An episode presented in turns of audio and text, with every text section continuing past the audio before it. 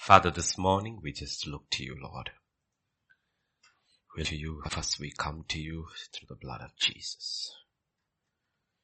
That voice that speaks for us in the Holy of Holies speaks mercy, mercy, mercy. Better things than even the blood of righteous Abel that calls out for vengeance. Lord, we seek mercy. We seek grace today. We know, Lord, your grace is sufficient for us. Now we need grace to speak and to hear, to believe, to trust and to obey. We need grace. For it is not easy. We know, Lord, as we walk in this life, in this world, but that's your demand and your grace is what it makes it possible. So Father, I pray this morning here at night in many parts, different time zones in the world, but let there be an outpouring of grace upon everyone who hears and believes. Grace to believe for healing. Grace to believe for strength. Grace to believe for provision Grace to forgive and let go. Grace for restoration. Let them believe, Lord, that you came with fullness of grace. And out of that fullness of grace we receive blessing after blessing. That in our direst moment we will realize your grace is sufficient. So speak to us, Lord, because the hearing brings faith, and it is through faith we stand in that grace. To that end, come at this time and each one of us offline and online.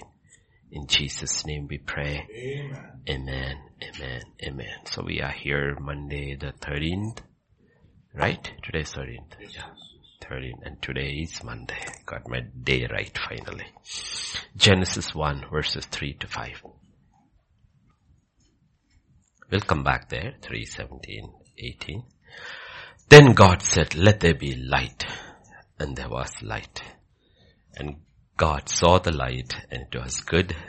And God divided the light from darkness. And God called the light dark and the darkness he called night. So the evening and the morning were the first day. I was just smiling because I was always wondering why did the shortest person have to sit on the highest seat?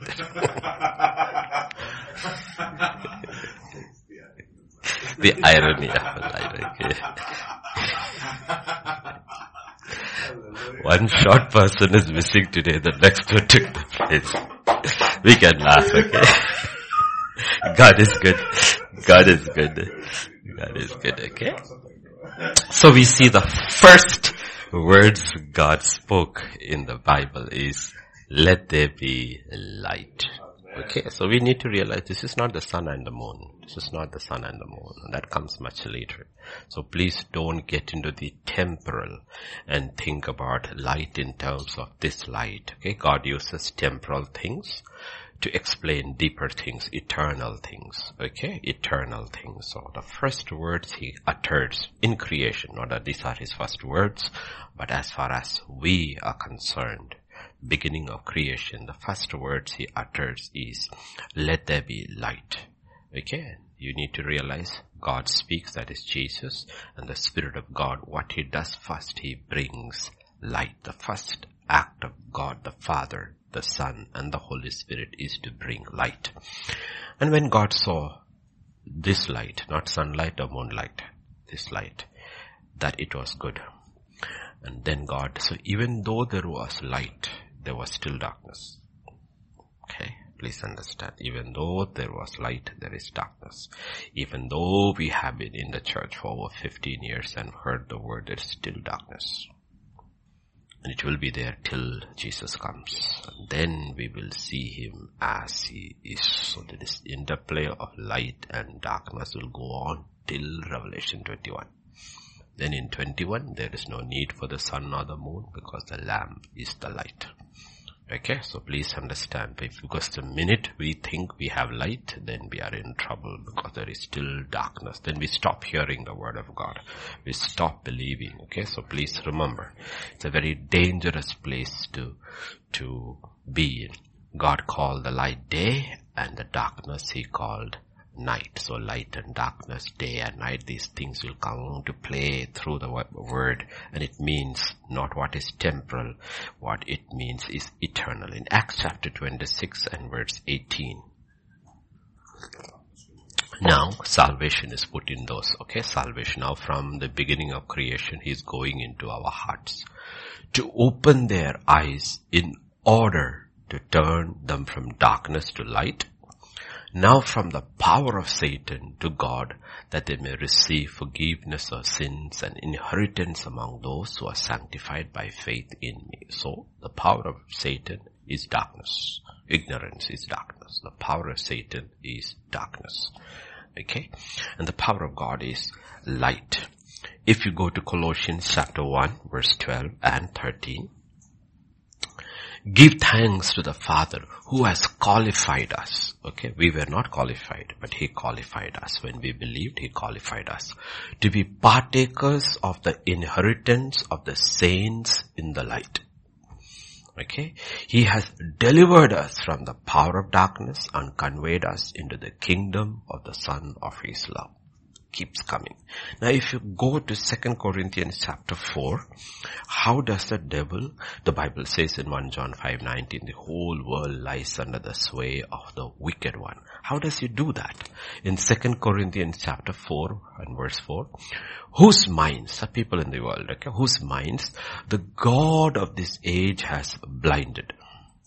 Okay, God of this age has blinded.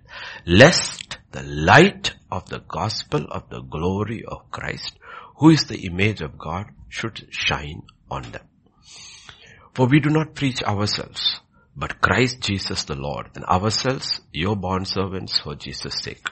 For it is God who commanded light to shine out of darkness, who has shown in our hearts to give the light of the knowledge of the glory of God in the face of Jesus Christ. So light and darkness again. So how does the devil rule the world? By keeping us blinded. Okay, you see if you take a blind man, you put him in the dark or a room full of light, it makes no difference for him. It's always dark. Still dark. Okay? Dark. Okay, so you need to realize what is like. Uh, we talk about the crisis in the Middle East, which will become ultimately a worldwide crisis. And okay, President Trump says he can solve it in 24 hours. Maybe he can, but it can be solved in one minute if they see Christ. It's over. The day Jesus steps down on earth, it will be over because they will see light. Everybody will see light. Everybody will see light and all wars will cease. Everything will cease. There will be no internal conflict, family conflict, societal conflict, racial, there will be no conflict. Will cease immediately because light will step down.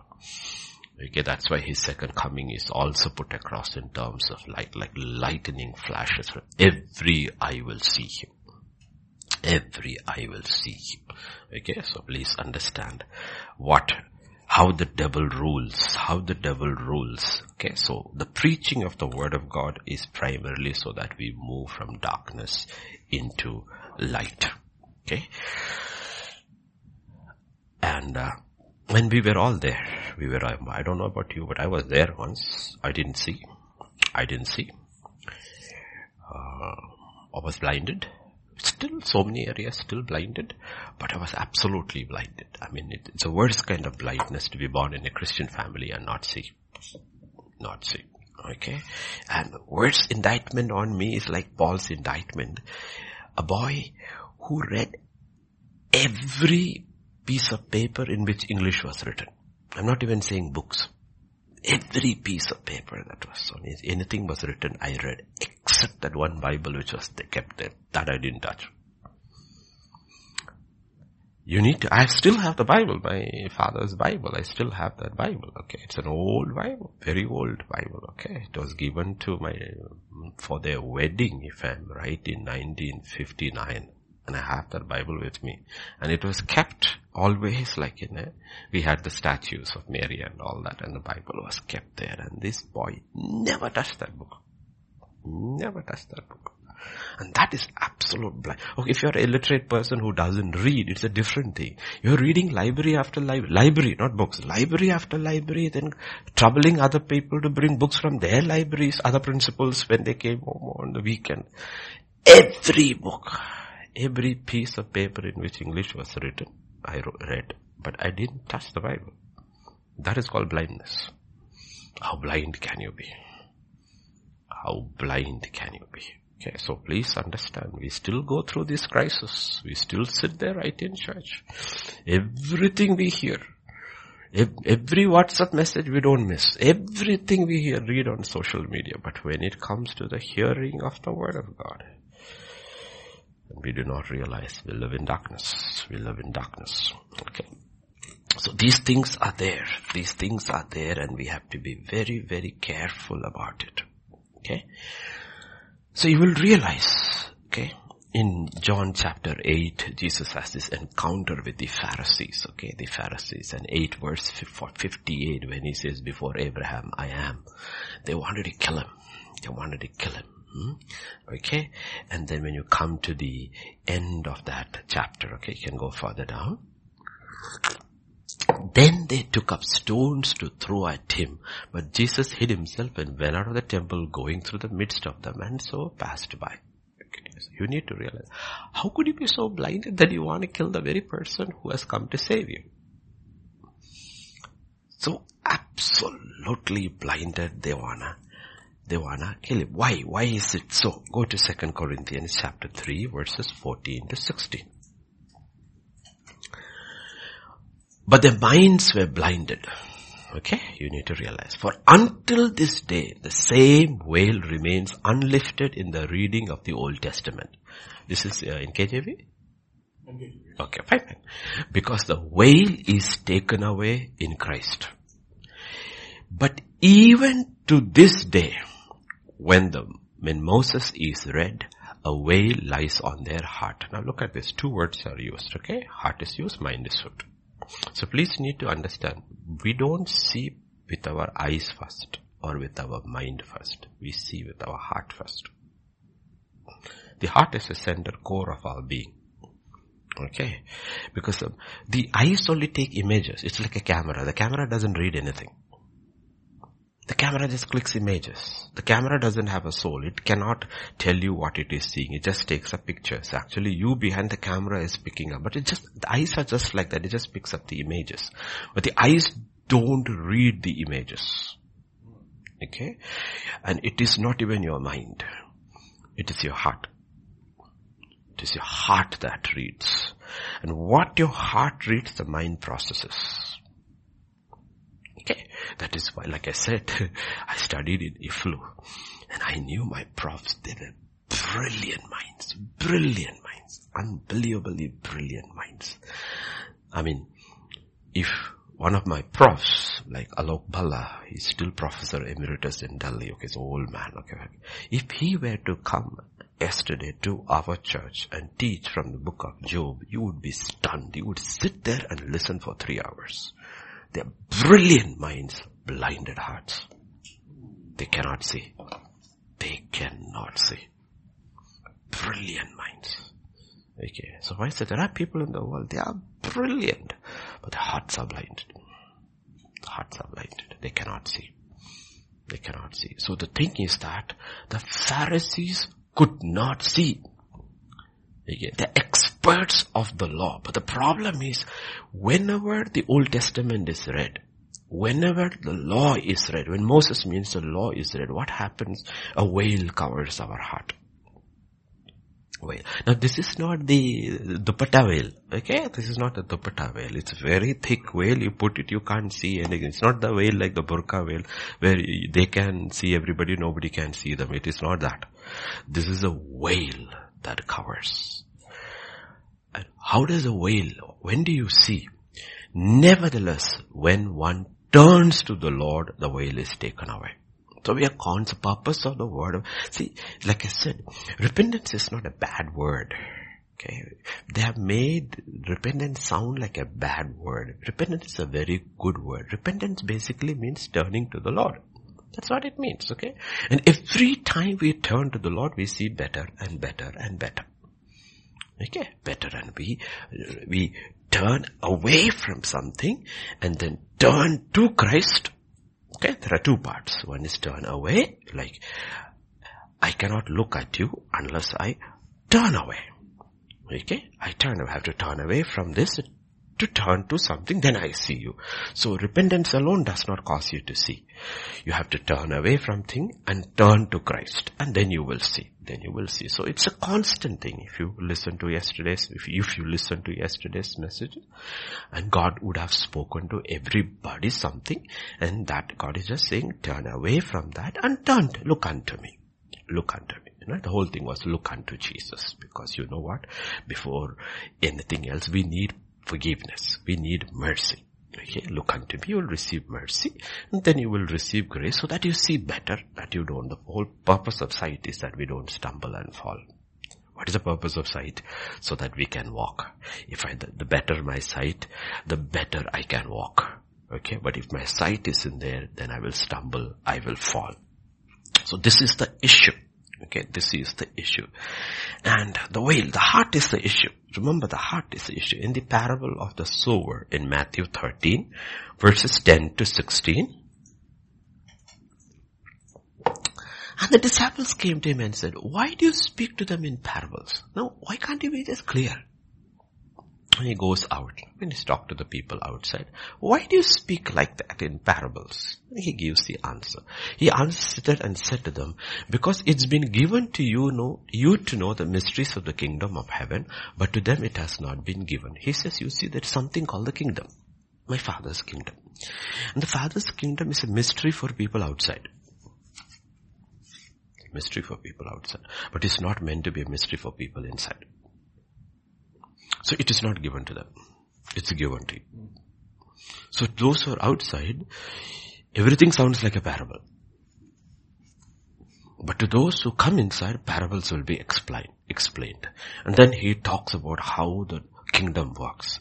For whoever has, to him more will be given and he will have abundance.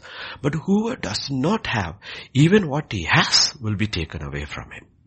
Then he goes to verse 13 and says, Therefore I speak to them in parables because seeing they do not see, hearing they do not hear, nor do they understand. And in them the prophecy of Isaiah is fulfilled. Hearing you will hear and shall not understand. Seeing you will see and not perceive. The reason for the hearts of these people have grown dull. The issue is with the heart. It's grown dull. Dull meaning you need to understand what the dull. It, if you only understand in terms if you use it with a knife. If you say the knife is dull, it means it is not sharp. It is not hard. It's, it's hard. So dullness of heart means their hearts are hardened. The hearts of these people have grown dull or hard. What happens when your heart grows dull or hard? Your ears become hard of hearing and your eyes close. This is the connection. And your mind does not understand. Or it understands something else which was never what it was meant to be. Okay? It always goes with the heart. When your heart becomes dull, your spiritual ears are hard of hearing and your eyes close, lest they should see with their eyes, hear with their ears, lest they should understand with their hearts and turn, that I should heal them. Then he says, blessed are your eyes for they see and your ears for they hear. Why? Because their hearts were right. Their hearts were right. Whatever you look at them, their hearts were right. Even when he said he was going to die, they all said, let us all go with him and die. Only one fellow left, okay. But they all said, let us go and die. So we need to realize we have to be very careful about this because once our heart, okay, the issue is always with the heart. Proverbs 4 and verse 23.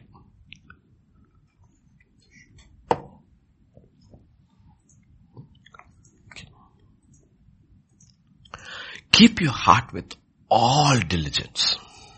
For out of it spring the issues of life. Okay? Please understand. The issues of life doesn't arise from the mind. It arises from the heart, like last night when, uh, when Sammy and I were, he was dropping me, he was discussing Watchman Nee. So I was talking about how Watchman says that when we talk about the world, we think about theater and pub and all that. Must be very, very careful when you go to the theater and pub, if you go there. Okay. But Watchman say it is not there. It's when you go to your office or your school, we don't see that's where we have to be careful. That's where the world touches us. Okay. We say, thank God it is Friday. But the problem is, the problem has already been accumulated from Monday to Friday. We do not realize about this heart, that we have to keep our heart with all diligence. Okay. If you turn with me, this is there in Mark also, we'll come there later, Mark chapter 15, 18 and 19. Okay, Jesus said, not Matthew, Matthew, Matthew. Sorry, not Mark, Matthew. Not Mark, Matthew 15, 18 and 19. But those things which proceed from the mouth come from the heart and they defile a man. For out of the heart proceeds evil thoughts, murders, adulteries, fornication, thefts, false witness, blasphemies. He says it doesn't come from the mind first. It comes from the heart first. And then it comes out of the mouth. In Matthew 12 verse 34 and 35 we saw yesterday.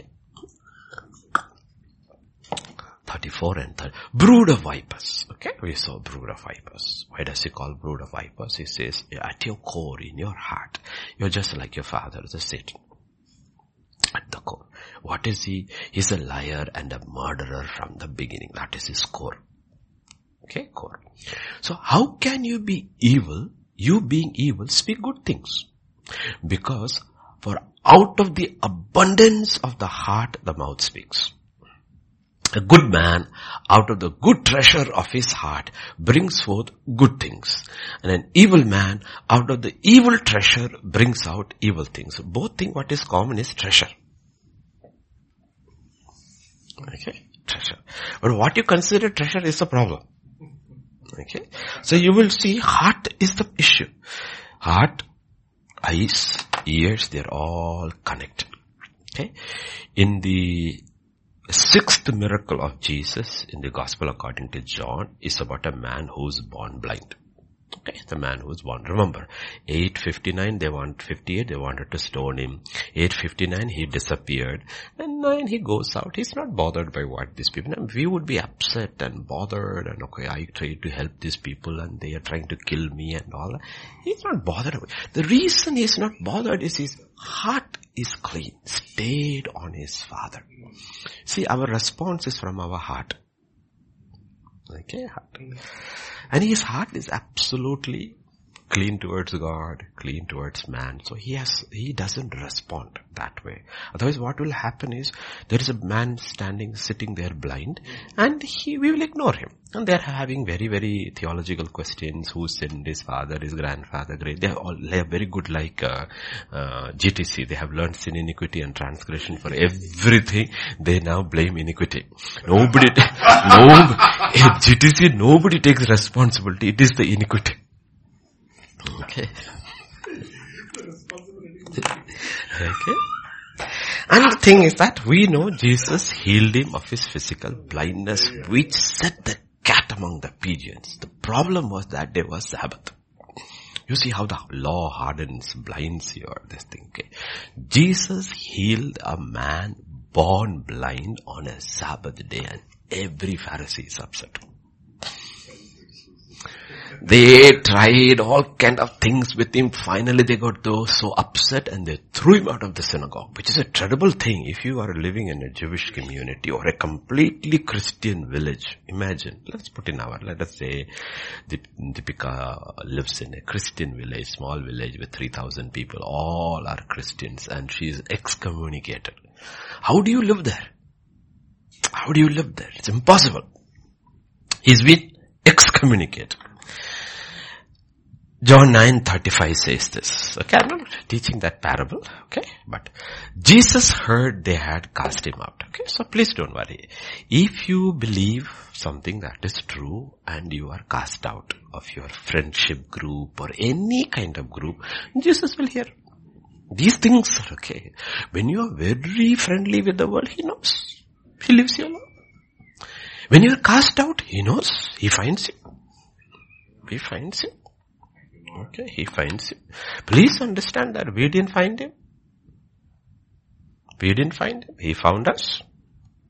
He found us. Okay, he found us. Okay. Now this man, Jesus, found this man and he said to him, do you believe in the Son of God? Okay. Now if you go to chapter 9 verse 10 and 11. 9, 10 and 11. Therefore they said to him, how were your eyes opened? He answered and said, a man called Jesus named, made clay, anointed my eyes and said to me, go to the pool of Siloam, Siloam and wash. Lo, I went. So I went, washed, I received my sight. So salvation is in, happens in stages. First you hear about a man called Jesus. Okay. Then you experience something in verse 16 and 17. Therefore some of the Pharisees said, this man is not from God because he does not keep the Sabbath. The law is come there. Others said, how can a man who's a sinner do such signs? And there was a division among them. Christ always brings a division. Okay. And then he brings peace. Verse 17. They said to the blind man, what do you say about him? Because he opened your eyes, he said he's a prophet. So now from, from man, he's become prophet. Now Jesus comes and asks this question. Do you believe in the Son of God? Okay. Believe in the Son of God. Okay. Verse 35. And then when you come to verse 38, verse 38, then he said, Lord, I believe. And he worshipped him. Okay. Worshipped him. This is how it happens. Okay. Some people, it's very easy. Okay. Some people go through stages. But you believe he's a man, doesn't save you. You believe he's a teacher, it does not save you. You believe he's a prophet, it does not save you. You have to believe he's the son of God, the savior. That is what will save you. Okay, so be very careful how far you have believed. Okay, how far. Then in verse 39, Jesus makes a statement which seems to contradict what he has said earlier. Jesus said, for judgment I have come into this world that those who do not see may see and those who see may be made blind. Hmm? You come for judgment? I thought in John 3.17 you said you came not to judge. Right? For God so loved the world, his, for God did not send his son into the world to condemn the world, but that the world through him might be saved. Okay, did you see? But he says, I have come to judge the world.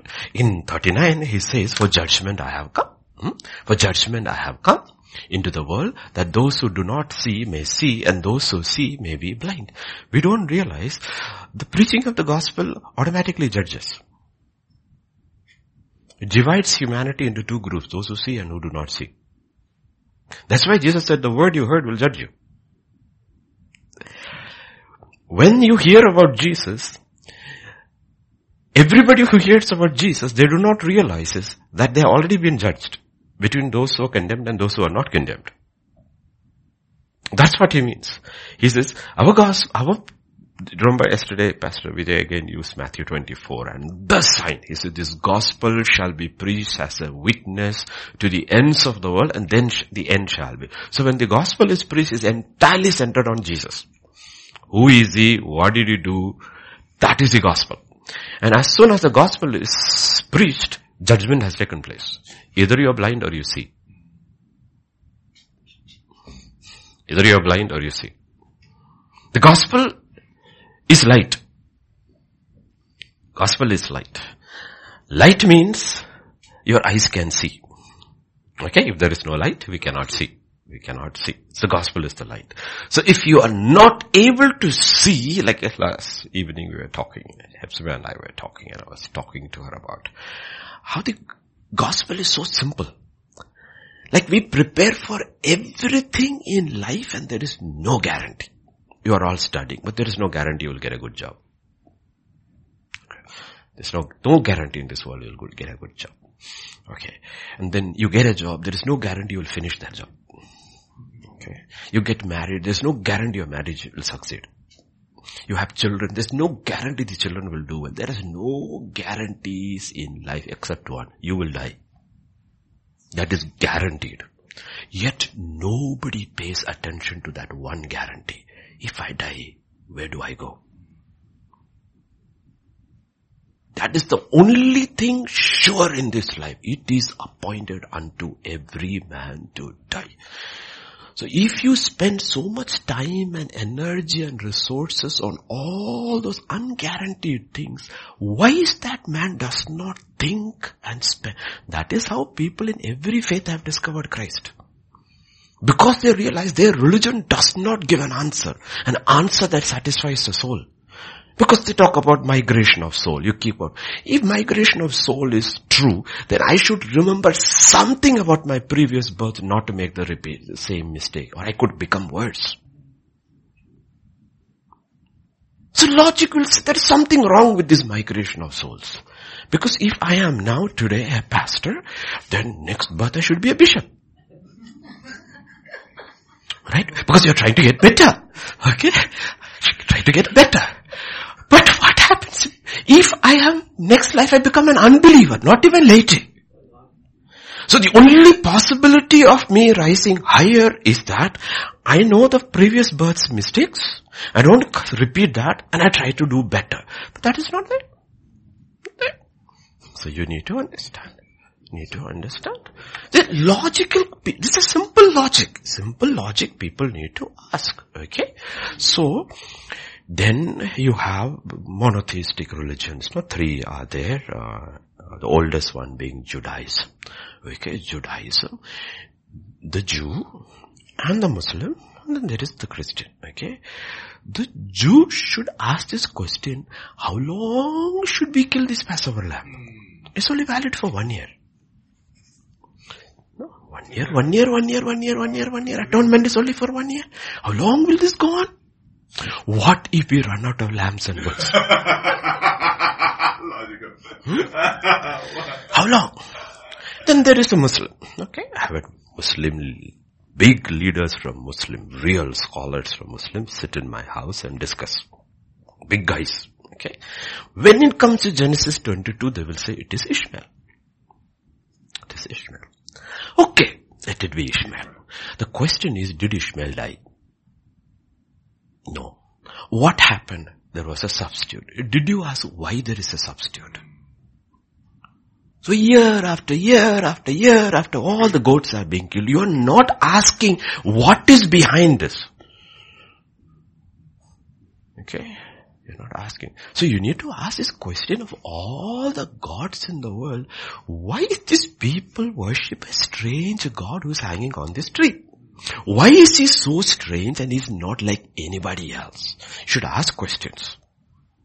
And the Jews say, he is the Passover lamb. And then you should, okay, Passover lamb, Passover lamb, Passover lamb. And if he is the Passover lamb and then sacrifice the stop, then this makes sense.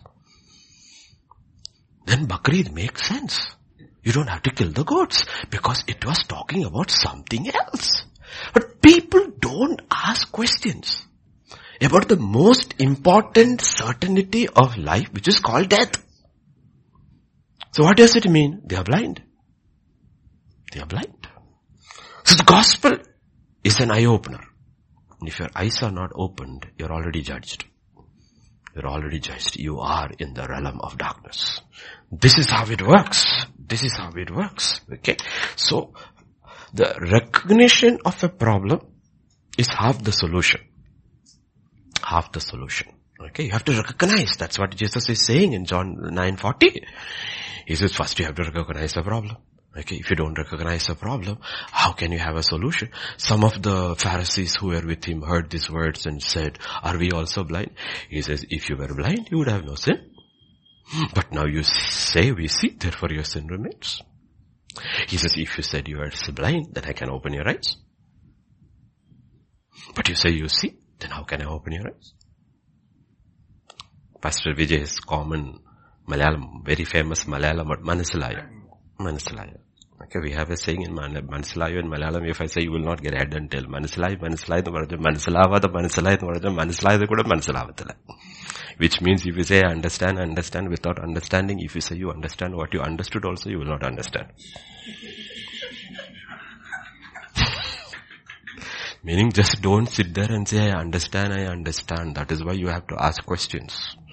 When Pastor Vijay and we and all talk, we talk about why is the Judeo-Christian religion spear wherever has like shot in what you call civilizational aspects. Why is almost everything that we enjoy today has come from this Judeo-Christian civilization? From electricity to every gadget we are using has come from them. Why? Because that is the only two religions that allows you to ask questions It allows you to ask questions. It allows you to ask questions because the Bible begins with God asking questions. God asks. So don't just sit there and say understand. You should sit with your word and tell, Father, I don't understand. Speak to me. Teach me. Teach me. Then only we will understand. If you say you see then what can I say Jesus is saying? If you say you are blind, I can open your eyes. Because you say your sin remains. What is the sin? The sin of being blind. Darkness. If you were blind, if you said, I am blind, then I can. Then there is, I can open your eyes. I can open your eyes. Okay? So this is where we should go to Psalm 119 and verse 130. 119 and 1, okay? The entrance of your word. Okay, the entrance of your word brings light. The entrance of your word brings, yeah, can I have it up? 119130, okay? I mean, it like, if you are like, if you have a rooms like this, thick curtains, okay, absolutely. Thick curtains, even in daytime, it will look dark. But if you separate the curtain, the light, little light will come in and you will start seeing what is there in the room. So the Bible says the entrance of your words is so you have to allow God's word to enter into your heart. Then you will start seeing things. Start seeing things. Okay? Otherwise you will not see. You have to allow it to enter. Like I said, you don't see with your eyes. You don't see with your mind. You don't hear with your ears. It all begins with the heart begins with the heart. Jesus said, their hearts have grown dull, therefore their eyes don't see or their ears hear. Okay, that is why one of the reasons we keep telling people, stay off media. Because media makes your heart grow dull to what God is saying. It makes your heart, the enemy is very smart. He knows this is how the system works. That is why if you look at every man of God in the Bible, he was led into the wilderness to shut the voices off. Every. Finally he led a whole nation into the wilderness, but the problem was their hearts were full of the sounds of Egypt. The sounds and the sights of Egypt.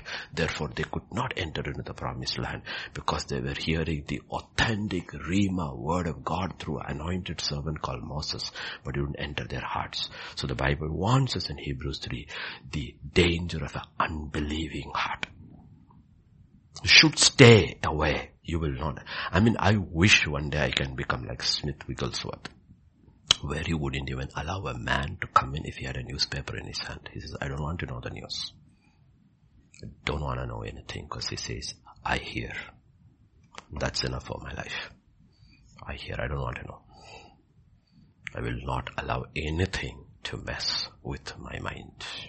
I know what I'm called to do and all I need to hear is what God has said. Okay, but that's a different kind of a very prophetic calling. But what I'm saying is that at some level, we need to tune off. Tune off. Otherwise what will happen? We will not see. In Psalm 119 and verse 105, the Bible says, no, your word. These are all well known, thy word. Okay, no, no, 105. Your word is a lamp unto my feet and a light unto my path.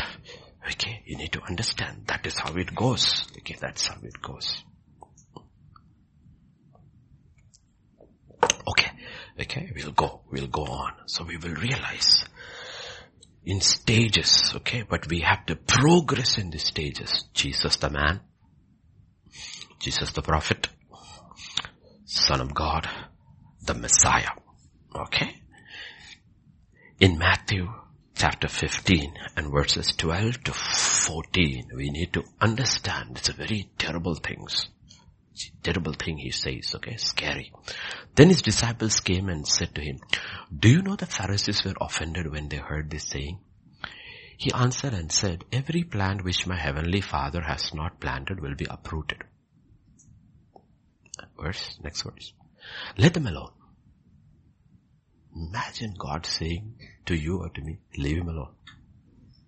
Let them alone. Leave them alone. Leave them alone. Leave them alone. They are blind leaders of the blind. If the blind leads the blind, both will fall into a ditch. Just leave them alone. Leave them alone. Okay, so blindness is not an option in the kingdom of God. It is not an option. It is not an option. So in John chapter 4 and verse 9, chapter 9, the woman of Samaria said to him, how is that you, being a Jew, ask a drink from me, a Samaritan woman, for Jews have no dealings with Samaritans. Verse 11. Yeah, verse 11. The woman said to him, sir, now verse 18 and 19. For you had five husbands and the one whom you now has not your husband. In that you spoke truly. And the woman said to him, Sir, I perceive you are a prophet. When you come to 26, 25, 26, uh, the woman said to him, I know the Messiah is coming, who is called the Christ. When he comes, he will tell us all things. Jesus said to her, I who speak to you am he. Then when it comes to 28 and 29, woman left her water pot, went her way into the city and said to the men, come see a man who told me all things I ever did. Could this be the Christ? She began with you, went to sir, went to prophet, went to Messiah. To Messiah. Okay? Her eyes are opening. Her eyes are opening. But if you go to the previous chapter, verse 3, chapter 3 and verse 2. Okay, 3. The man came to Jesus by night and called him Rabbi, which means teacher. Okay? He begins with teacher, ends with teacher, and goes into the darkness. He does not progress. He does not progress. Because you only know as Jesus as a teacher, you will still stay in the darkness. Jesus is not a teacher. He becomes a teacher only after he's a Messiah. So he only teaches, if you look at yesterday's message, privately the disciples. To the others, he speaks to them in parables. Because to the disciples, he's a teacher. Because they have known him as Messiah. Please understand these things because these things are very, very important in Hebrews chapter 4 verse 12 and 13.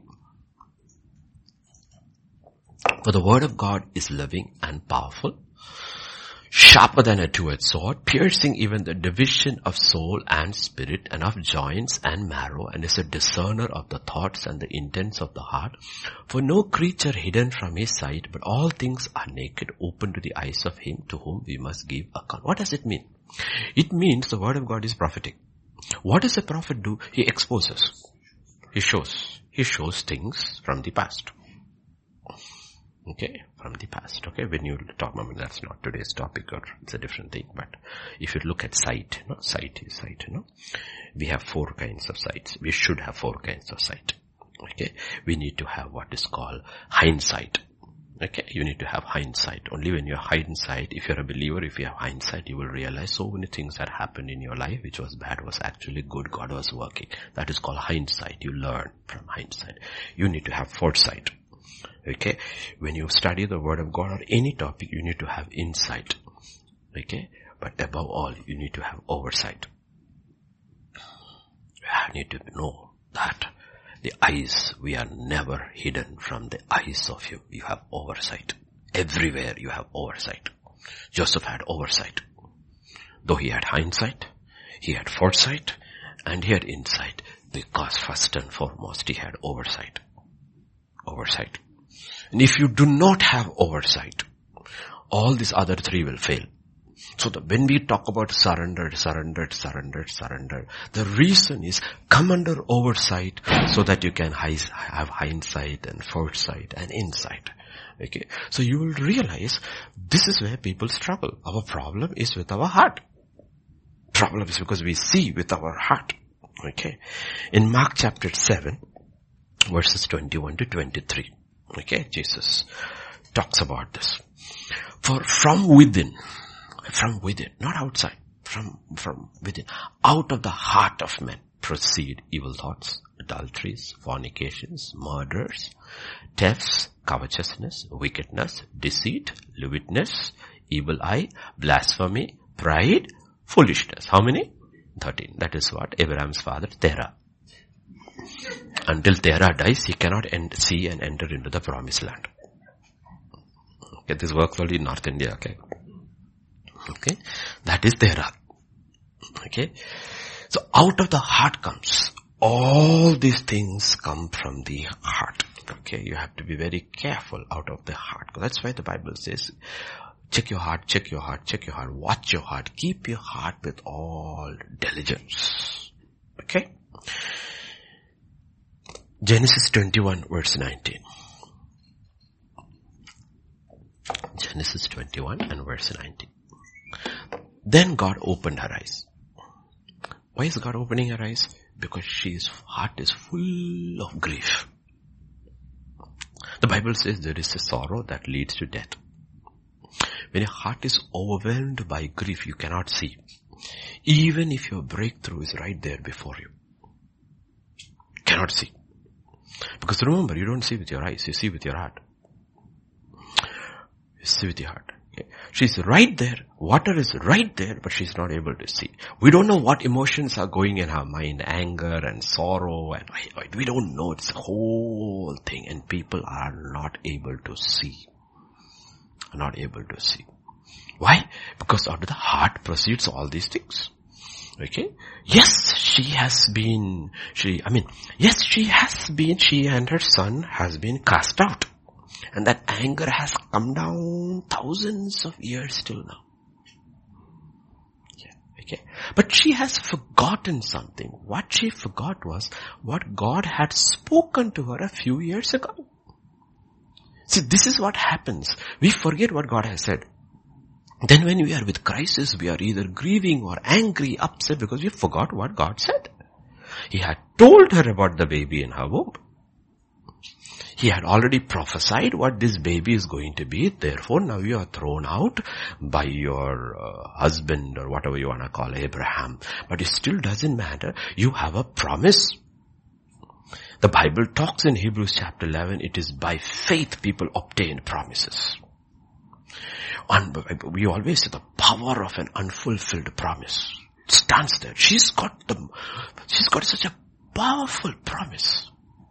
If you look at what God tells her in Genesis 6, it's a very powerful promise. She just has to stand on it. But she's so full of grief and anger and bitterness. We don't know what she's full of. Whatever it is, she's not able to see. Because her heart is messed up. So we have to be very, very careful about our heart. Because the problem is, if you don't see, we won't hear. And ultimately we end up speaking with our heart. And our words will determine, determine our destiny because we are not seeing what God has for us. God has for us. Okay, we are not able to see. You need to realize both Job, righteous man, and Jeremiah in their own situations will open up their mouths and curse themselves. Curse the day they were born. Jeremiah curses. Job curses. Why? Because their heart is overwhelmed. Heart is over. So God says about your heart, be very, very careful about your heart. If you come to Ruth and chapter 1 and verse 20,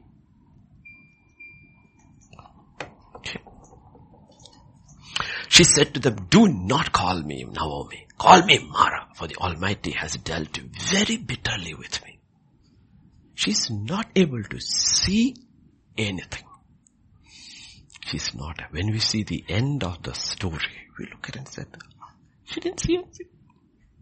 She couldn't see anything because her heart was so bitter. Out of the heart proceeds everything. She couldn't see anything. The good hand of God was upon her life. We have to think about if somebody went and goofed up for 10 years and come back. She's the prodigal daughter. She's the prodigal. She went and goofed up everything and lost her inheritance, her husband, her sons, everything.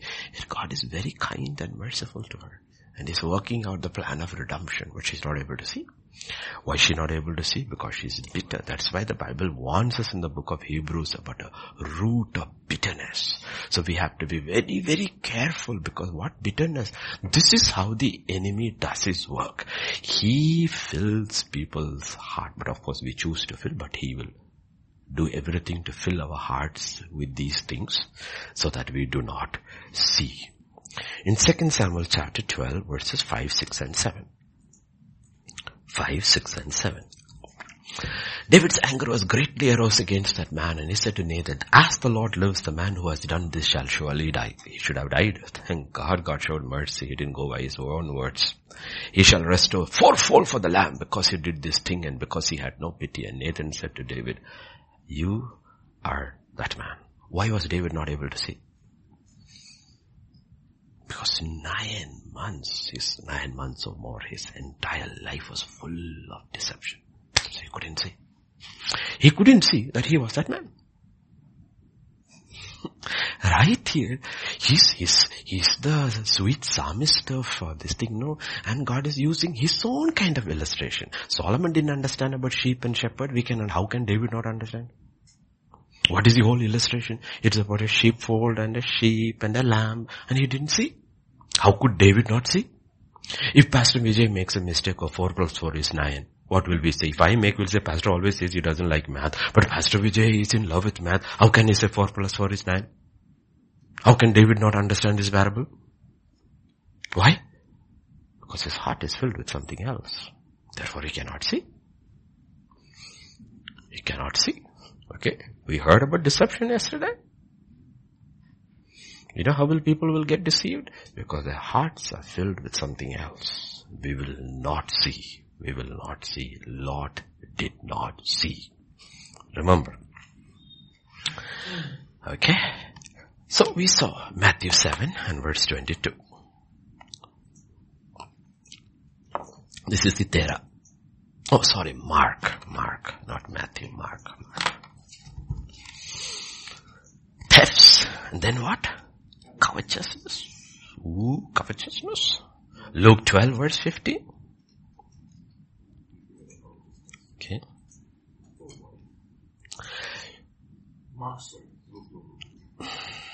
We are going all over the gospels.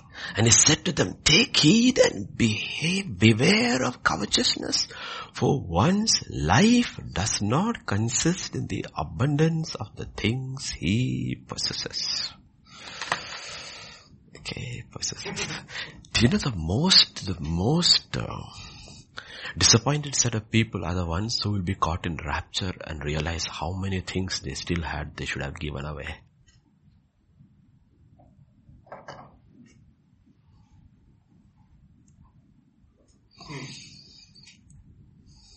Okay. Take heed and beware of covetousness. Colossians chapter 3 verse 5. 3 1 and talks if you have been raised with Christ Jesus and all that. Therefore put to death your members which are on the earth, fornication, uncleanness, passion, evil desire, all that we understand. And covetousness which is idolatry. Covetousness is idolatry. First Thessalonians 2 5. Remember, it comes from the heart. For neither at any time did we use flattering words as you know, nor a clock for covetousness. God is a witness. Why does it most? Not, I'm not, who am I to say most? Many pastors, why don't they preach the truth? Because they are scared to preach the truth because they think they will lose money. So they use very flattering words about their congregation. They just flatter them. Give prophecies which will be, make Modi jealous. But it is just a cover up for covetousness. What do they want? They want the offering bag to ring. Okay, ring. Do you know there are churches in this city where you have a bell under the pulpit where a visiting pastor has been told you can only preach this much message, the rest all has to be about giving and if he goes off thing, they will send that ring and he will know, okay, I have to start preaching on money.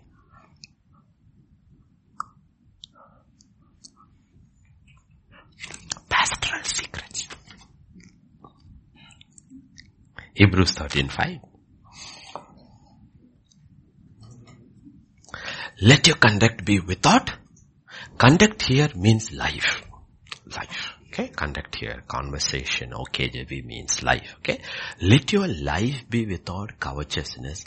Be content with such things as you have, for he himself said, I will never leave you nor forsake you. Live your life without covetousness. Now Peter in 2 Peter 3, 5.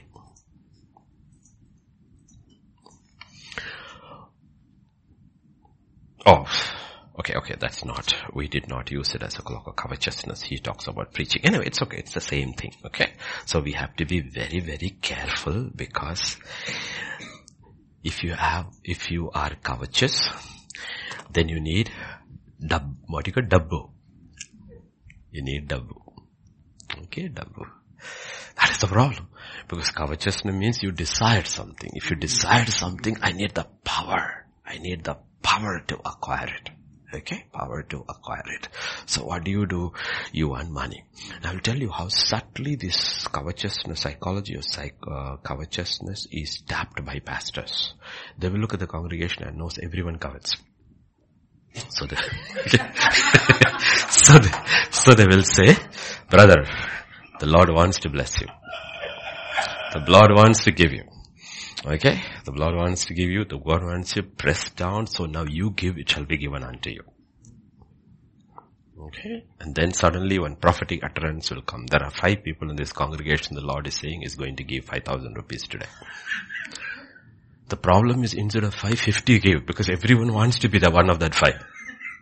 Because if you give 5,000 the Lord is saying within 10 days you're going to get 50,000. Honestly, this is what happens. Honestly, all the big ministry, major ministries in US, when they send these letters, the letter will say the Lord spoke to us, 500 people is going to put a seed of 500, but they will send it to 5 lakh. The question if it's 500, you should know which 500. How can God tell you half? When Jesus told Peter, oh, we have to pay taxes. Peter, take your net.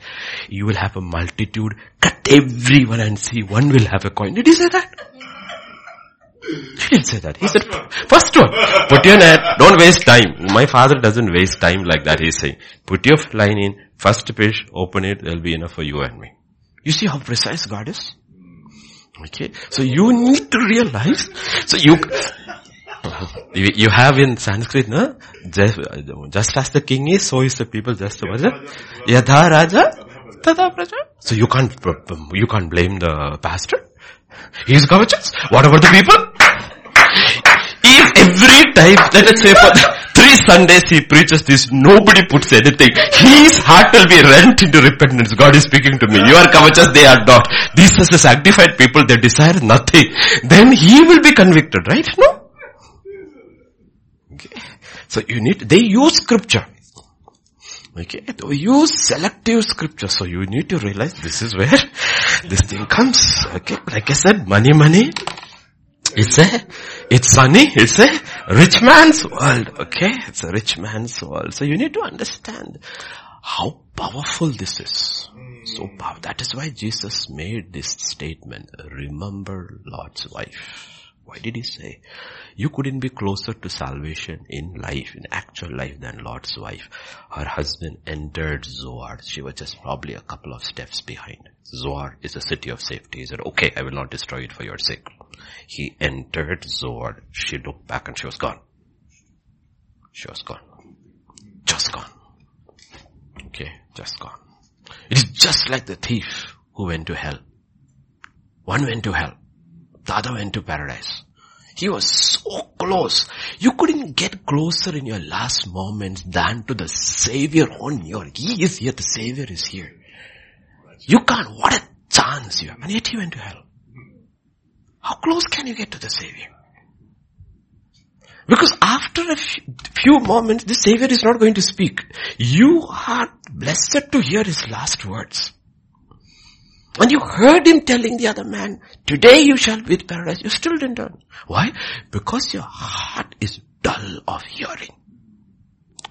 What this man saw, what did he see? How can you see a naked man hanging over there bleeding and see a king and a kingdom?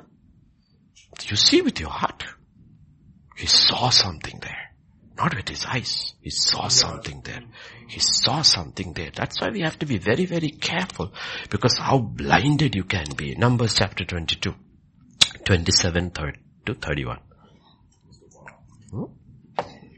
When the donkey saw the angel of the Lord, see why are these things? God could have done in so many ways. No, He didn't have to do all this. He's doing it all for our sake. Remember everything in scripture was written for us because it's not written for the Jews. All this makes no difference to the Jew. Because he can't see. Hmm? Try to put a blanket over your face and try to read your book. You can't read your book. You don't see anything. So these were all written for us. When the donkey saw the angel of the Lord, what an indictment. Donkey saw the angel of the Lord. she lay down under Balaam. So Balaam's anger was aroused and he struck the donkey with his staff the Lord opened the mouth of the donkey. First he opened his eyes. I think the donkey had a very good heart, okay? he opened his eyes. He opened the mouth of the donkey and she said to Balaam, what I have done to you that you have struck me these three days?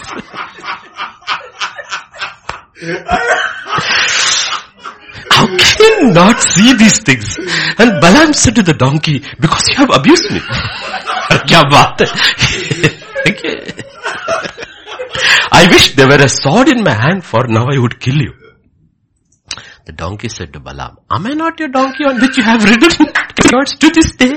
Was I ever disposed to do this to you? And he said, no. then, then the Lord opened Balaam's eyes and he saw the angel of the Lord standing in the way with his drawn sword in his hand and he bowed his head and fell flat on his face. The question is, why didn't he see what the donkey saw? Because his was this covetousness. The heart was taken over by covetousness. The new covenant will say he was rebuked by a donkey. God used a dumb animal, a donkey to rebuke. Okay? Were you rebuked this morning? Not now. Did you, were you rebuked this morning? When you were lying in your bed, I heard. Did you hear the birds singing? Did you wake up and praise God? Were you rebuked by dumb animals?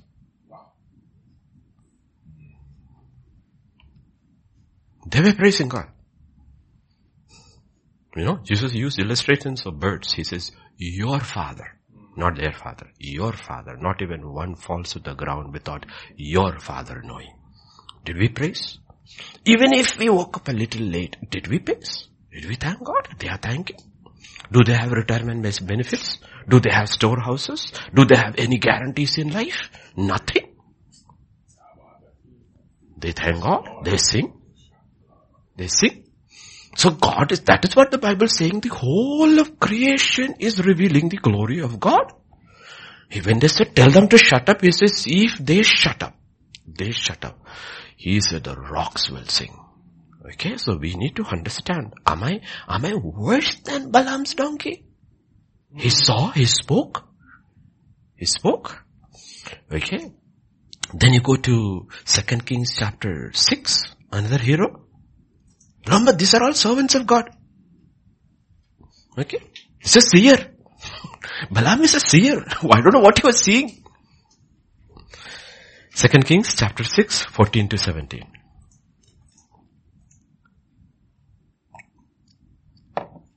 This is uh, five. Yeah, yeah, five, five, not six. Let us go to first, uh, five, five, uh, five, twenty to twenty-seven. 20, 20, 20. Second Kings 5. 20. Then, so we, we know the story, okay? The Syrian came. He was a little proud, so he couldn't see. He couldn't see, but he had one thing, he listened to a servant. He said, if you had asked something difficult, you have done this. When something so simple was told, why didn't you do? So he went and dipped himself seven times. He was healed. He was grateful and he wanted to go back. He offered a gift. The prophet said, no. But there was another guy, the prophet's servant, Mr. Gehazi. The servant of Elisha, the man of God said, look, my master has not spared Naaman the Syrian. Did you see that? Has spared Naaman. Meaning if it was me, I wouldn't have spared him. If you offered me two, I would ask for four. I would not have spared. Dude, scripture, you think scripture is not funny? God doesn't have a sense of humor? That's why the Bible says God sits in heaven and laughs. Like, you have spared the man this Syrian while not receiving from his hands what he brought. But as the Lord loves, I will run after him and takes, I still remember, I didn't understand full, but I understood after the previous Tuesday's pastor's conference, Pastor Ramesh came and said about Gehazi running.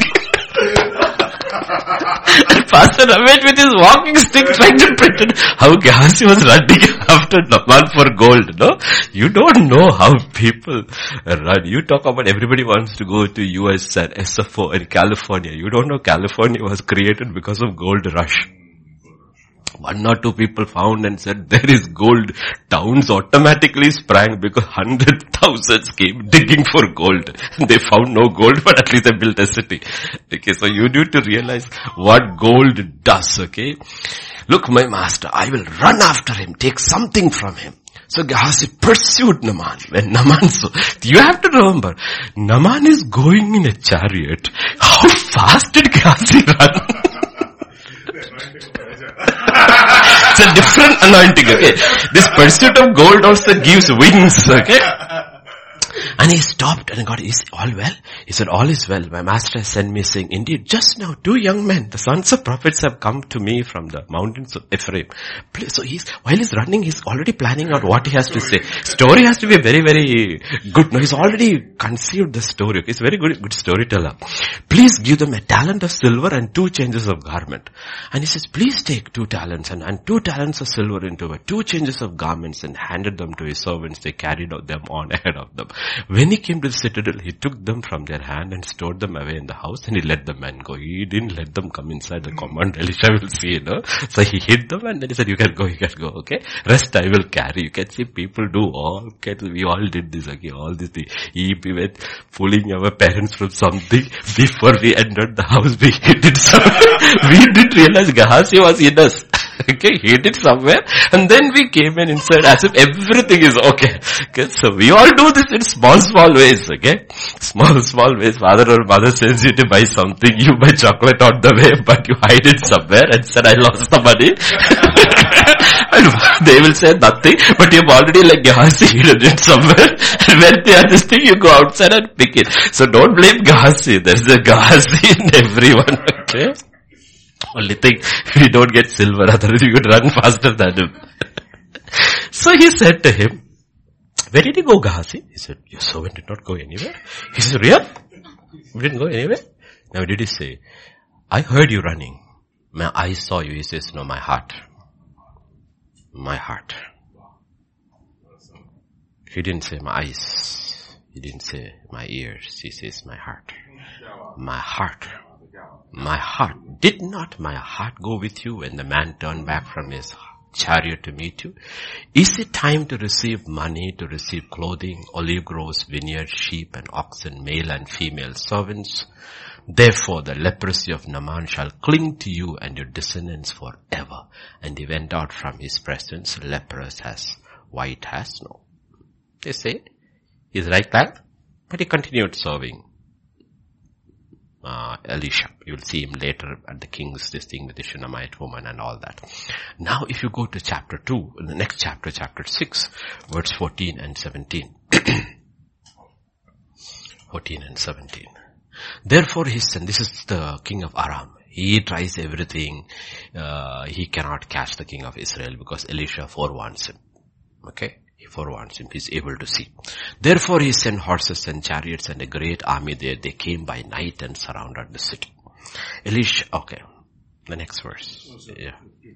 Yeah, yeah, 15. The whole thing, okay. When the servant of the man of God arose early, they said this is Gehazi. Okay went out, there was an army surrounding the city with horses and chariots. And his servant said to him, Alas, my master, what shall we do? So he answered, Do not fear, for those who are with us are more than those who are with them. Okay? And Elisha prayed and said, Lord, I pray, open his eyes that he may see.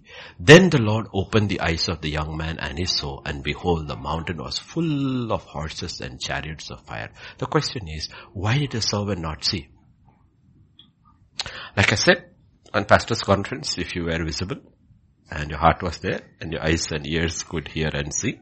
I said when gold comes in, God goes out. You cannot have both in your heart and the issue is gold. Okay? So Gehazi couldn't see. He couldn't see. Elisha could see. Elisha could see. Okay. So we have to be very careful. Why are we not able to see? Why are we not able to see? What is our issue? Okay. So the issue is this. We are called to walk by faith and not by sight. Okay. We know the reference 2 Corinthians 5 7, we don't have to go there. And 2 Corinthians 4 18 says that the things that we see are temporal, but the things that we do not see are eternal. The question is, with your heart can you see eternal things? Because faith actually looks into the eternal. Faith looks into the eternal. Faith does not look at the temporal first, it's looking at the eternal. And that is our issue. Our issue. Our issue is with our heart. And the heart should have two things. One, it should be full of faith. It should grow in faith. That one day it doesn't become full of faith. It should grow in faith. And it should grow in love for God. Love for God. Not love for man. It is not possible for you to love, grow in love for man capacity. God, yes. Because men are evil, imperfect, all those things. So it is, it is taught the greatest commandment. These two things. And that's what God promises. I will circumcise your heart that you will love God with all your heart, all your mind, all your strength. The heart is full of love for God. And second, the hearing, hearing, trials, testing, all that, patience. And you come to that point where James says you lack nothing when your heart is full of faith. Full of faith and full of love. What happens is you are able to see. You are able to see now. You are able to see. Otherwise you will not see. You will not see. Okay? Because it begins first. If you don't have faith, please understand, that's a starting point. John 3, 3 says, if you must be born from above, if you are not born from above, if you are not born, I should, unless one is born again, you cannot see. So when you hear about Jesus, the Pharisees who didn't accept Jesus, they rejected Jesus, they couldn't see the kingdom. Every sermon is talking about the kingdom. Every sign, miracle is doing is attesting to the fact the kingdom is a kingdom of power, but they are not able to see. So instead they call him Beelzebub and he's doing with demonic, everything they're not able to see. Why? Because they are not able to believe in Him. So once we believe in Jesus, we are able to see. It's a beginning, the starting, the first gift of faith God gives us. After that, we should be able to see Jesus in everything. In everything. Be able to bring Jesus into every aspect of our life. Otherwise, what will happen? We will not see. Remember the famous line of Jesus when he talks to Martha and Mary in Luke 11 and verse, John 11 and verse 40? When he says remove the stone and they say he's there for four days, he must be stinking. He says, Jesus said to her, did I not say to you that if you would believe, you would see the glory of God? So the thing is that glory of God means our understanding of God, our perception of God is entirely dependent upon how much we believe in any situation. How much we believe. How much we love Him and how much we believe. It's entirely dependent. And that is the purpose of the hearing of the Word of God. The purpose of the hearing of God is that we will learn to trust Him and God will say, I will teach you. You can trust me. So one, we have this entire spectrum of people from righteous Abel down to every man in the Bible, down to Revelation, John. And then you have your own personal testing center. Why is he testing? What is being tested? Faith is being tested. Our love is being tested. These two things are being tested. If you're very strong in faith, still God may test, do you really love me? I believe, Lord, I have no insufficiency. I've got everything in my life. I'm very content with everything that I have. Really? Yes, Lord. Then will you give it up for me? Like I told you the illustration on Friday, the gentleman who talk, gave the testimony, he says, when I came to US as a migrant, he said, I had only one dollar. I went to the church and I heard the sermon and there was an altar call to give. And I remember I put that one dollar all I had into the offering bag. And today I'm a millionaire. And the Lord made me a millionaire, he said, because on your altar call you gave everything you had. And then everybody clapped at this thing and everybody, when they hear millions, everybody gets excited. then an old lady said, now do what you did in the beginning. Give all your millions. You won't. It's easier to give one dollar than a million. That is the issue. So when you are complete in faith, he will test your love. Do you love me? That's the only question he asks. Okay, you left everything, Peter. You left everything and you followed me. Then you went back to fishing. Going to need to ask one question. You, your faith did not fail. You're back. Okay, you're back. My question is this. Do you love me? More than all this. It's not that do you love me. Do you love me? Do you love me more than all this? That's a question. Okay? Because if you believe and if you love, we shall see. We know about Apostle Paul, Acts chapter 9, and his own testimony about how he was in the book of Philippians. Zeal, when it comes to zeal, when it comes to the law, he was blameless. But big veil is over his face. He cannot see. So in 9 chapter 1 on, uh, chapter 9 verse 1 onwards, what you will see is Saul still breathing threats and murder against the disciples of the Lord went to the high priest. He can't see. Okay, high priest and then asked letters from him to the synagogues of Damascus so that if he found anywhere off the way, whether men or women, you need to understand this is a merciless man. Okay, but very zealous for the law. He might bring them bound to Jerusalem. See, the Romans did not interfere in any of these things. They said, you do whatever you want. Don't create trouble for us. Okay, so Romans won't interfere. They will lie in those prisons, though whatever Judaic prisons they had, and they will lie and rot there until they recant. This is his intention. As he journeyed, he came to Damascus. Suddenly a light shone around him from heaven. He fell to the ground and heard a voice saying to him, Saul, Saul, why are you persecuting me? And he said, who are you, Lord? And the Lord said, I am Jesus whom you are persecuting. It is hard for you to kick against the goats. He trembling and astonished said, Lord, what do you want me to do? Then the Lord said to him, arise, go into the city. You will be told what you must do. And the men who journeyed with him stood speechless, hearing a voice, but seeing no one. Then Saul arose from the ground, but when his eyes were opened, he saw no one. Okay, like I said, your eyes can be opened. The question is, do you see? He couldn't see.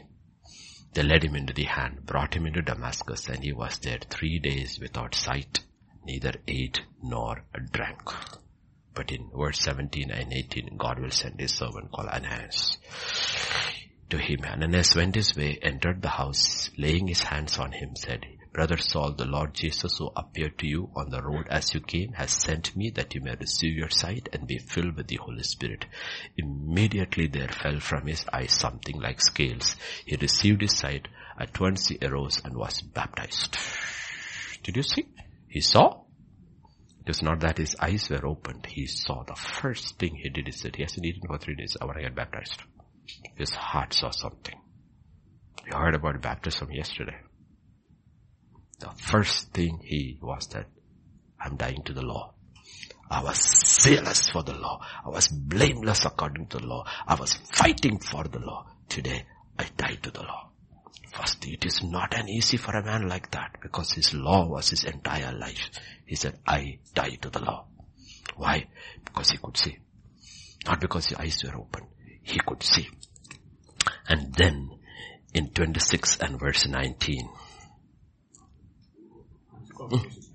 Proverbs, Proverbs 20, uh, sorry, Acts 26, 19.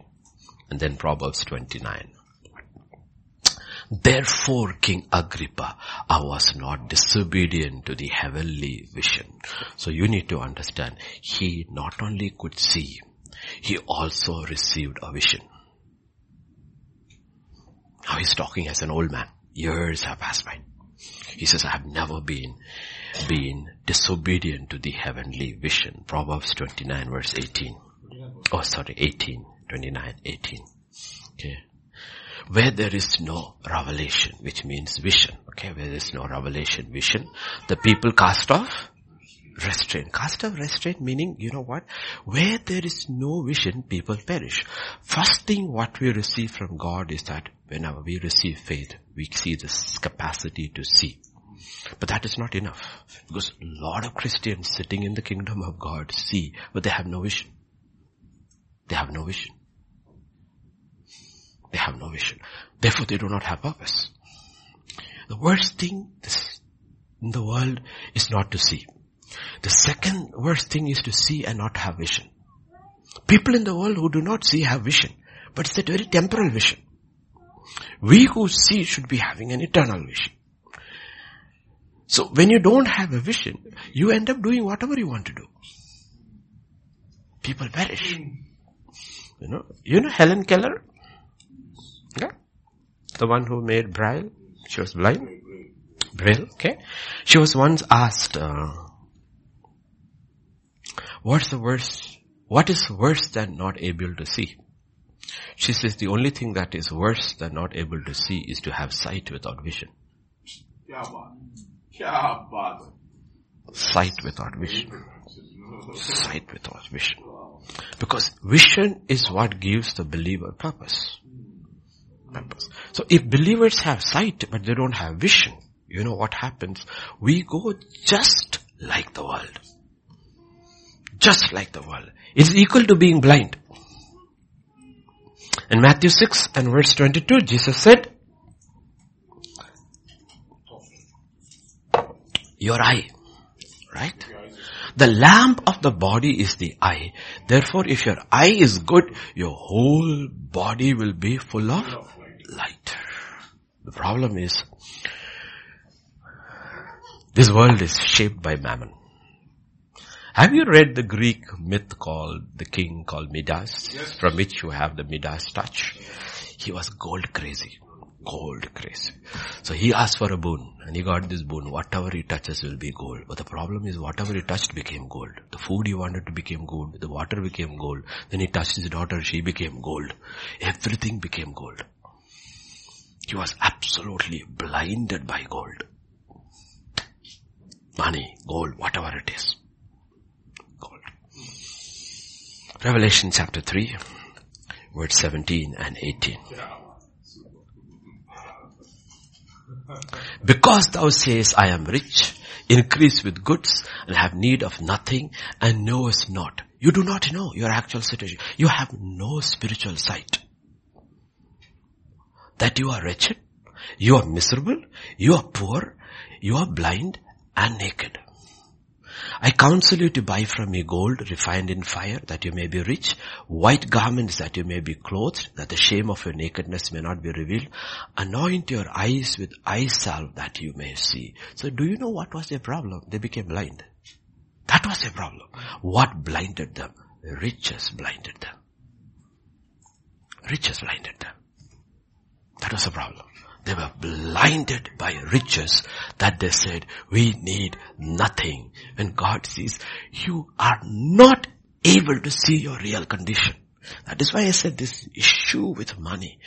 It, you don't know how subtle it is that it slowly replaces God in our life we, our prayer life changes, our word life changes, our listening changes, our songs changes, our worship changes, all this, the, what we, our attention changes. There are two things I still remember in my life where I made a decision.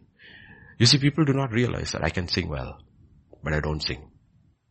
Because I gave most of my, I haven't sung in 33 years. Before that, if you heard me sing, you know, if you go on Google, YouTube, you will see a lady called Dichen Pem. She's now in her 50s. She's Bhutan's number one singer. And she was my student. And both of us in the basketball court used to sing Hindi songs, the duets. But I had a choice. Either I would sing or I wouldn't sing. So I stopped singing. And then my voice went. Okay, because even when I wanted to sing, even now on the road coming here, I will sing worship and Hindi, and worship and Hindi songs together. That's why I don't sing. So I whistle. Second thing was my reading. Read fiction, fiction, everything except the word of God, and one day I just switched. Like I told you last time, in the last 23 years, I have read only one fiction that is from the world. 23 years. You have to make these choices. Because if you don't make these choices, okay, you will realize these things will take you down. Will take you down. Even today I struggle with songs. You know, that's why the barber comes home. I don't go to a barber shop. Because you go to barber shop, there are songs. Before you know, the whole day I will be singing that song. If it's one from 1990. Before 1990. Okay. If I go in a cab, the first thing I will tell him is put the music off. Switch off the music.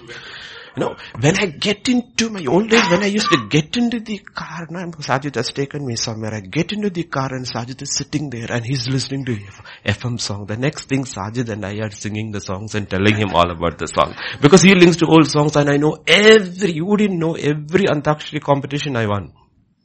I knew every song. But I don't sing. You don't sing at all. I don't sing at all because you knew you do not want to go that route again. You don't want to go that route again. Because your heart is deceitful above all things. It's so subtle if you don't because you know the, your strongholds. You loved these things. And the fact is that you still love those things. Okay. It's not that you don't love those things, but how do you conquer one love with another love? That's the only way you can. Okay. It has, because fundamentally, inherently, these things are not bad. See, I don't sing any of the crazy, see, that if you understand, I am the one who introduced Don Moen to most people. Even Pastor Sharon didn't know there was Don Moen in US. When she came, the reason is Don Moen's songs are soft like the Hindi songs which I liked. Anything without dum dum dum, I never listened to them because I was used to soft lyrics of Hindi songs. So if there was any English song, secular or otherwise I liked, they were all similar to the Hindi ones. Okay, Hindi ones. Okay. So you need to realize we all have our strongholds and it is not in our mind, it is in our heart. And something touches our heart, it immediately our memory bank will open and it will all come out. It will come out. So it is not our mind, it is our heart. And the, yeah, triggers. And the most powerful, like I said, you can overcome all, I always, see, you are all children, but when I talk to pastors, I tell them, I said, you look through the Bible. I said, there is uh, Balaam, there is Gehazi, there is Judas. There are people like that. No, God could deliver people from everything. It was so difficult to deliver them from the power of money. Power of money. And I like the Telugu word, dabbu. Okay. Now what the devil does it, anybody who loves dabbu, he puts them in a dabba and seals them. Gone they are. I mean, you think about people like Judas, okay, they will say prophecy was their son of perdition, but he didn't have to be that one. There were so many disciples, any one of them could have been that. How could he walk with Jesus, one of the chosen twelve? How could he walk with Jesus under that, under that anointing, yet that covetousness was never broken in his heart? How is it possible? So God says over there, the problem is, you became blind. Your issue is blind. The cause is that they're not physically blind. What caused the blindness? This gold that caused the blindness. And verse 20, you know, we related. You know, I stand at the door of the heart and knock. What happened when gold came in? God went out. God went out. God went out. Okay, God went out. That is the test for Abraham. Final test before you can be approved as the father of faith and friend of God. Take your son, your only son. And offer him as a sacrifice. Because you're an old man. When you're an old man and you got only one child, all your money goes to him. No, that's what David did. He collected everything and gave it to Solomon. You don't work. I love you too much. Okay, you do it. I'll collect it all. Okay, that is his son. He said, put him on the altar. And he's proved friend of God. Okay, so we have to be very, very, that's what I said. Don't just have sight, have vision. Have vision. Okay, you should always ask these difficult questions. Why am I doing the things I do? Why am I doing this? No, why am I'm doing, no, because the substitute to money, it's not that we don't need money, we need money, but don't look at, put it behind you. God will not leave you without money. He has to give you something else. What he substitutes money is with faith. Is with faith. Honestly, I will tell you young people, you should go through the life of Jesus with a fine tooth comb. And you will see from the time he stepped out until he goes to the cross, there is not a single situation he will face which faith doesn't handle, including paying taxes. Not a single situation. Then his final question to his disciples is, when I send you out with nothing, literally nothing, including money, did you lack anything? Their answer was, nothing. Nothing, no? Okay, so it's not that God will not give us money and all, but that is all secondary. The thing is faith. Your heart should be full of faith. And if by faith God blesses you, don't replace that faith with that money. Still keep it out. Keep it out. Okay. And if God says give it away, give it away. Don't give your faith away. Because here is a church at the verge of being spat out by Jesus. Why? Because their heart has been replaced by something else. There is no love. There is no faith. And Jesus says, I still love you. And I'm knocking on your door. If you open, let me in. I will come in and we shall start fellowshipping together so your priorities become right. God becomes first again. Amen. Now we shall have Peter and we shall pray. Create in me a clean heart, oh God. Renew a right spirit within me. Create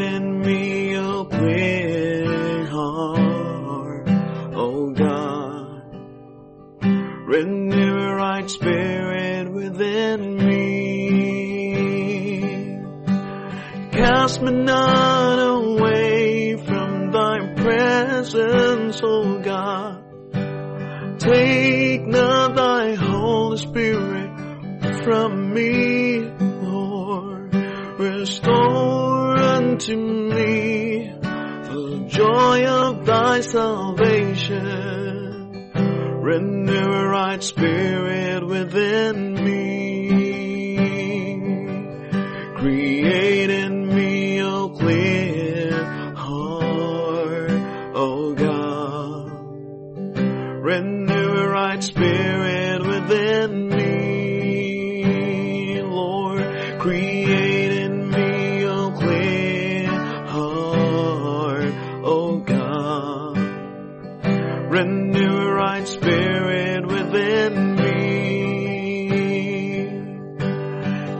me not away from thy presence, O God.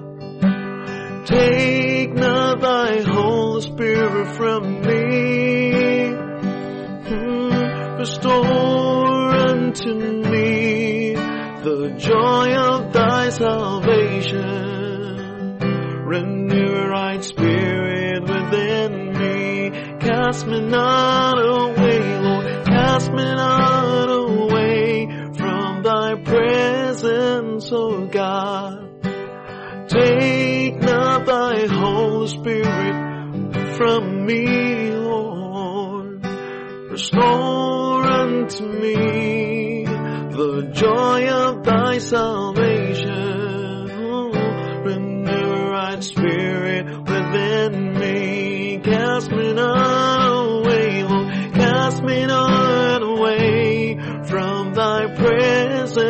O God.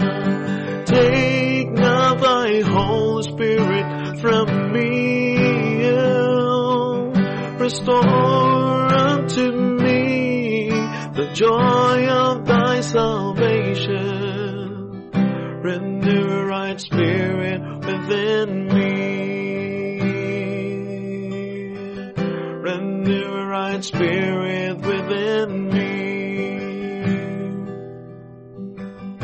Renew a right spirit within me.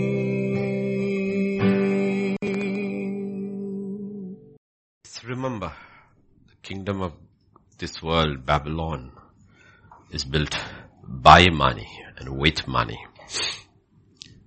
The kingdom of God is built by faith. That's why when we come to the end, the book of Revelation, Babylon is destroyed in one hour. One hour. The whole structure is demolished and you will see all the merchants and the rich men and the kings, everybody weeping. The money will be gone. It will be gone. And these things are going to happen. When that happens, you will realize faith will still survive. And God has put those pictures for us. See, we are not speaking against money. We are speaking about our heart. Be very, very careful about how you handle because a time will come when money will be useless.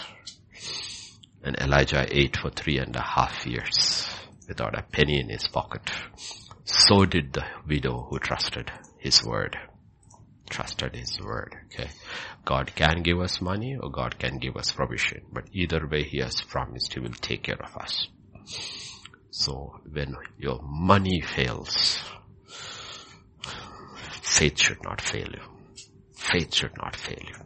Okay. So faith fails, everything fails. So this morning we once again we come. If it was 49 days yesterday, it's 48 days today. Father, this morning we come to you. We thank you, Father. We thank you. We just thank you. We just thank you, Lord. The whole purpose is that, Lord, our hearts are stayed on you.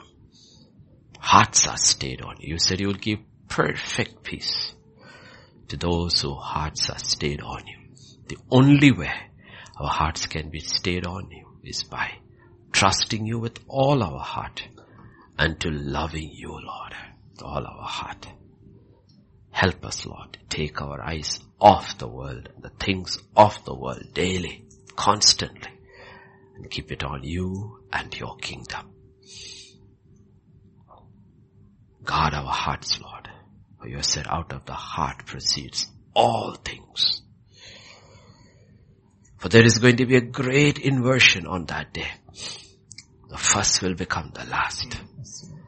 The last, the world, Sodom has last, will become the first. And that will be for eternity, forever and ever.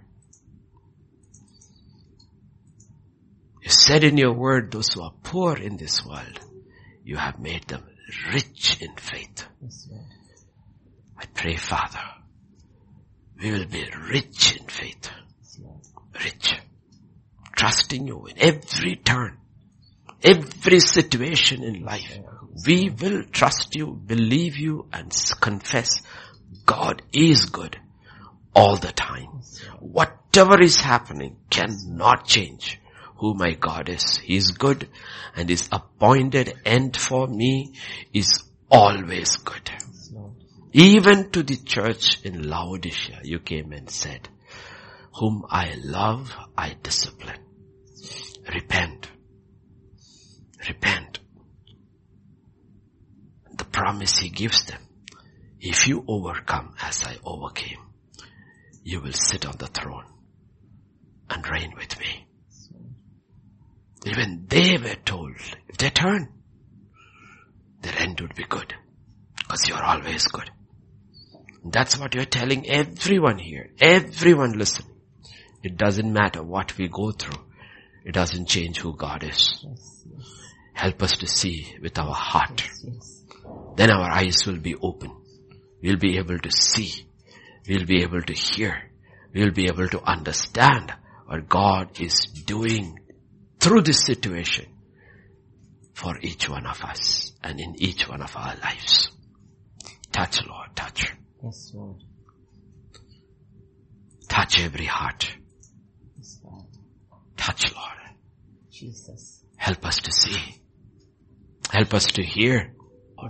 That their hearts be full every day with love for God and faith in God, our Master.